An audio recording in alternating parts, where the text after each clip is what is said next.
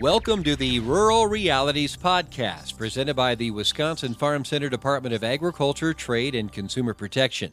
I'm Bill Baker. Farm viability is our topic this segment with Kevin Bernhardt, professor in the School of Agribusiness at the University of Wisconsin Platteville. And Kevin, thank you for joining us on the Rural Realities Podcast. Before we get into the topic of farm viability, tell us a little bit about yourself there at UW Platteville. My name's Kevin Bernhardt, and I'm a professor at the University of Wisconsin Platteville in the School of Agriculture's agribusiness program. That's 50% of my time. And the other 50% of my time is as a farm management specialist with the UW Division of Extension. So that gives me the ability to work with the 18 to 22 year old student in the classroom, as well as working with the uh, professionals that are out there in the state, farmers and and the lenders and others who are in the profession of, of agriculture right now. It's a great mix to have. I've been here in Wisconsin for about 24 years now. I originally came from Iowa and made that big move uh, several years ago to jump across the river here into Wisconsin. Well, thanks for taking the time today and joining us on the Rural Realities podcast as we discuss farm viability. And in this uh, ever changing world, particularly this past year, you know, how does a farmer stay viable? And when we talk about viability, what are we really talking about? Well, the word viability is used and defined in lots of different ways. It's one of those words that's kind of like sustainability. You sort of know what it means, but in terms of an exact definition, it can sometimes elude a person. It kind of depends on what you're talking about, too. Are you talking about financial viability, uh, or maybe ecological viability, even sociological viability, viability of the surrounding rural community? you know there's a lot of different ways even moralistic viability in terms of how we want to raise the next generation of kids for example so viability means a lot of things but what i'm going to confine myself to today to talk about is the financial or economic viability and when we talk about that we're we're really looking at does that farm business have the ability to provide a profitable level of income for that family household such that they can be right there with the rest of the US households that are in non farming situations, but perhaps have similar small businesses or work in town at a at some place or wherever it might be. Uh, so to give a, a, bar for that, the median household income in 2019 was right around $68,000. So that might be a benchmark that one would look at to say, is this business viable? Another way to look at whether a farm business is viable is is the income coming in from the farm able to cover the operating expenses that the farm has, uh, able to cover all the debt service the farm has? Is it able to do the normal amount of maintenance and improvement and replacement of capital assets? So we know that tractors wear out, we know that buildings wear out, and they have to be improved, they have to be maintained. Sometimes they have to be replaced. That's a normal part of business, and the income from the farm over the years ought to be able to keep up with that. So that would be a part of viability. And of course, does it return the profit that gives that farm the ability to stay equal, so to speak, with the rest of the U.S. households? We mentioned the evolution of agriculture. How does being viable change over time? Well, that's a great question. And certainly it, it not only changes, there's kind of two different kinds of change. So it changes over time in an average way. There's also a volatility of change and what viability means from year to year. So if we look at the year to year one first, we know that prices in for agricultural products, commodity products in particular, are very volatile. It could move up by more than half of a person's income in any given year uh, just by changes in prices. So part of viability is being able to keep up with that volatility of changes that happens within each year, even within a month during a year. Uh, however, the other things that can change over time is the structure of agriculture itself. So, as new technology comes out, as new uh, ways of doing best practices comes out, and as farmers start to adopt these practices and adopt these technologies, it can change the structure of agriculture. And we have seen that for years and years and years. The smaller and smaller number of farms but the farm sizes themselves are larger and more complex and more sophisticated all the time. So as that structure in ag changes, that changes what the definition of viability is for that particular farm as well. Inflation is part of that. So, you know, the farm has to be able to keep up with inflation. And um, that is part of the changing definition, if you will, of viability.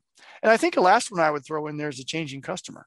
So, not for all farms, uh, for commodity farms, you know, they're not dealing with an end use customer, but more and more farms are farms that are dealing with the end use customer, either through a farmer's market or a website where they buy direct or an on farm store, whatever it might be. And as that customer changes, that will also change what the definition of viability is for that farm. Let's dive more into economic viability. That seems to be the most important at this point. So, what advice do you have for economics? There's again a lot of different ways that perhaps one would tackle that definition, but I, I'm going to do it in a three part way. So I'm going to say that economic viability or financial viability depends on capacity, performance, and resiliency. And I'm thinking in the long term here, not short term viability, but sort of year in and year out viability over the life of a farm business uh, within a farm family. So let's talk about what, what each one of those pieces means. Capacity is do I have enough throughput to be able to get the kind of income I need? Uh, so I'll use the example of my daughter's lemonade stand. She's older now, but when she was younger, she used to have a lemonade stand on a golf course that we're pretty close to, her and her friend.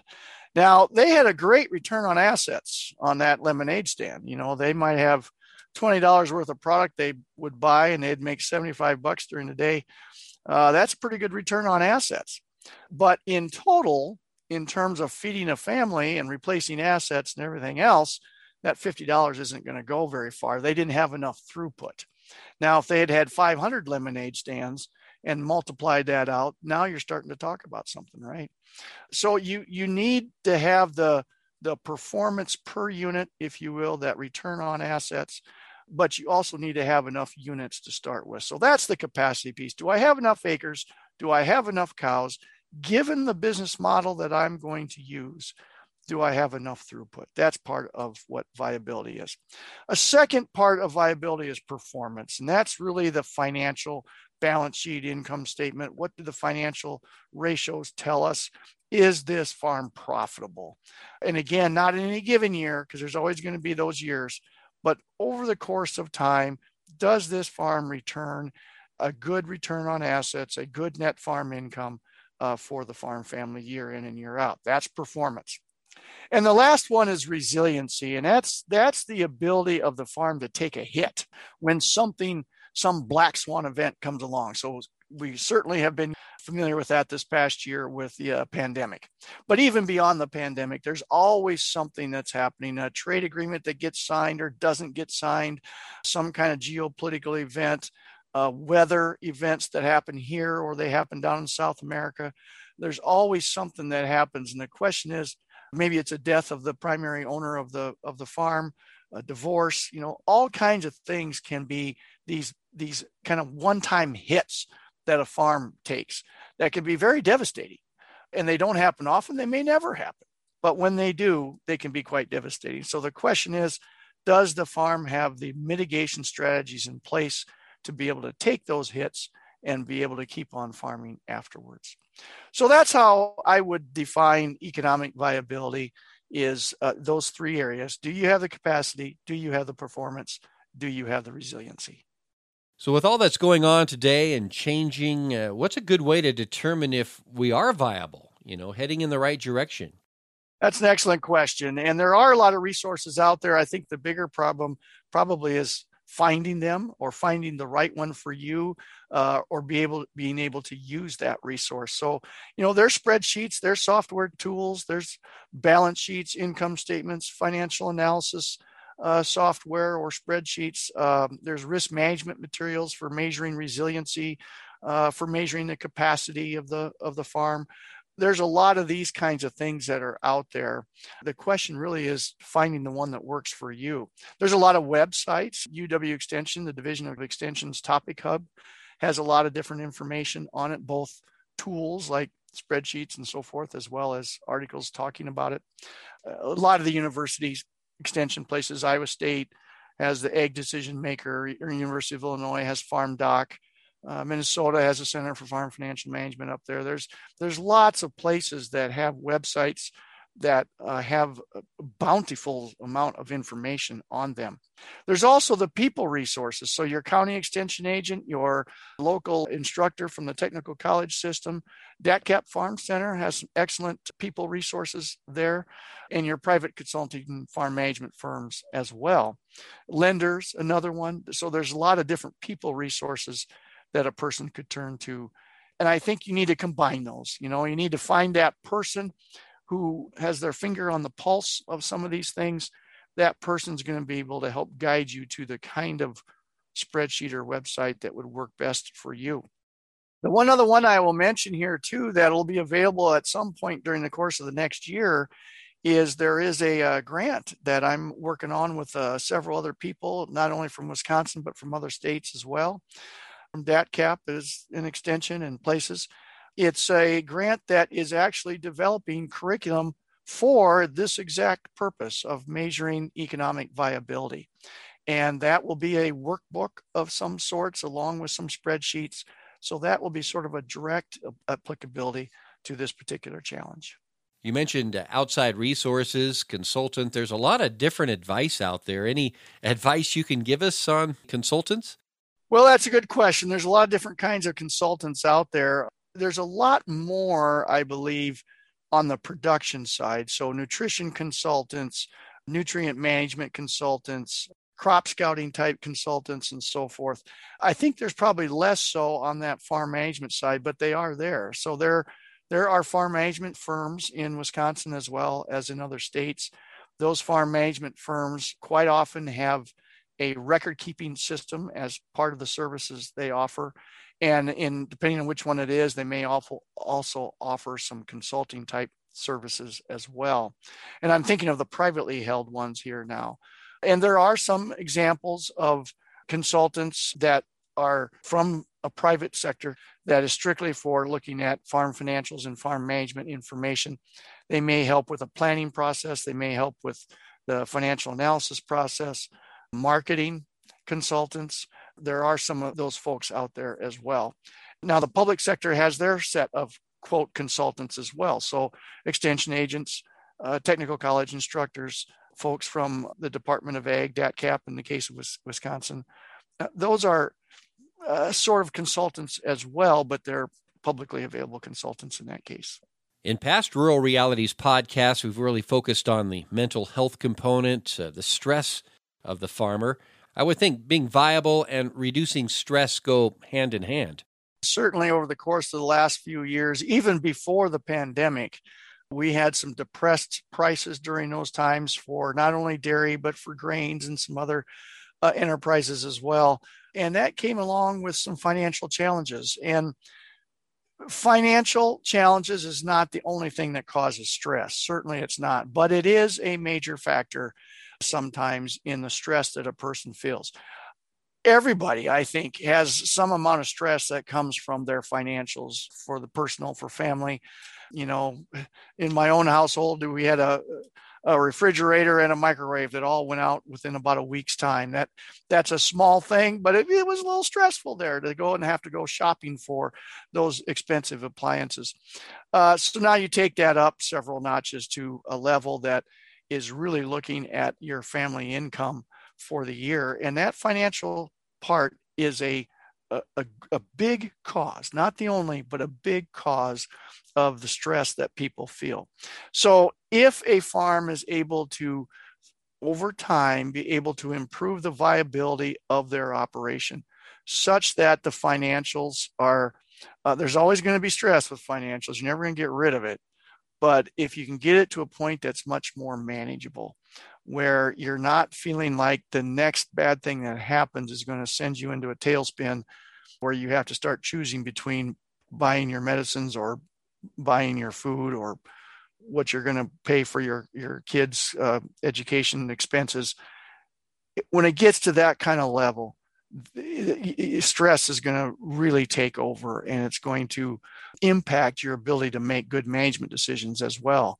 So, if you can get that farm business to a point where it's viable, on average year in and year out. You build up some resiliency, you build up some working capital for those low times so that you have some reserve that you can go to.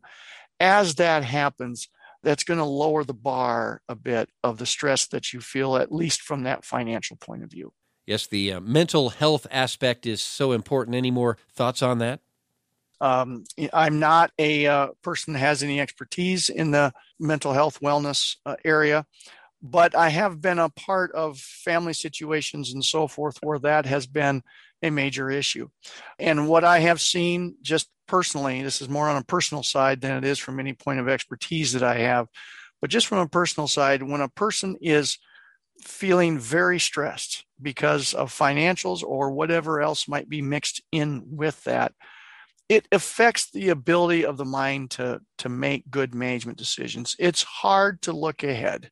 It's hard to look forward. It's hard to plan in a non biased way uh, if indeed you're feeling that level of, of burden. It's like having that big burden on your shoulders. Uh, it just makes it very difficult to make those sound decisions for the future. Um, and and then of course it builds on itself right so if i can't make a good decision today because i i just can't wrap my mind around it um, because of stress that might make my situation less viable as i go forward which just compounds the stress on on top of that yet uh, so it's sort of an exponential growth in stress uh, if that financial piece is is not there and I don't think we can really get serious about the financial piece until our stress level is at a point where we, we're thinking clearly. So, quite frankly, I think the mental health comes first. I think the the mental health, the dealing with that stress, talking to someone, uh, I think all of that needs to come on really first before a person really dives into this financial piece. Kevin, I appreciate the time. Any parting thoughts when it comes to you know successful farm viability? Well, I would say uh, my my one parting thought would be don't go it alone. There's lots of help out there and take advantage of it. So whether that's through your county extension office, whether that's through your local uh, technical college, whether it's through a private firm there, your lender or others, don't go it alone. There's a lot of folks that can help you, can turn you towards resources that are available. Uh, and on the stress side as well, by the way, there's all kinds of folks out there that can help you get past some of those major hurdles. So don't go it alone would be one of my first two parting thoughts. My second one is uh, one step at a time. Sometimes that you look at an economic viability of a farm situation and you're paralyzed because the number of things you think you ought to do right away. And there's so much of it that it just kind of gives you a paralysis. So you want to try to avoid that. You know, try to prioritize as best you can and take a step take that step today after breakfast. Tomorrow after breakfast, take another step. But just look at that as a one step at a time. Each time you do that, you're increasing the bar just a little bit. Thank you again, Kevin, for your time here on the Rural Realities Podcast. Kevin Bernhardt is professor in the School of Agribusiness at the University of Wisconsin Platteville.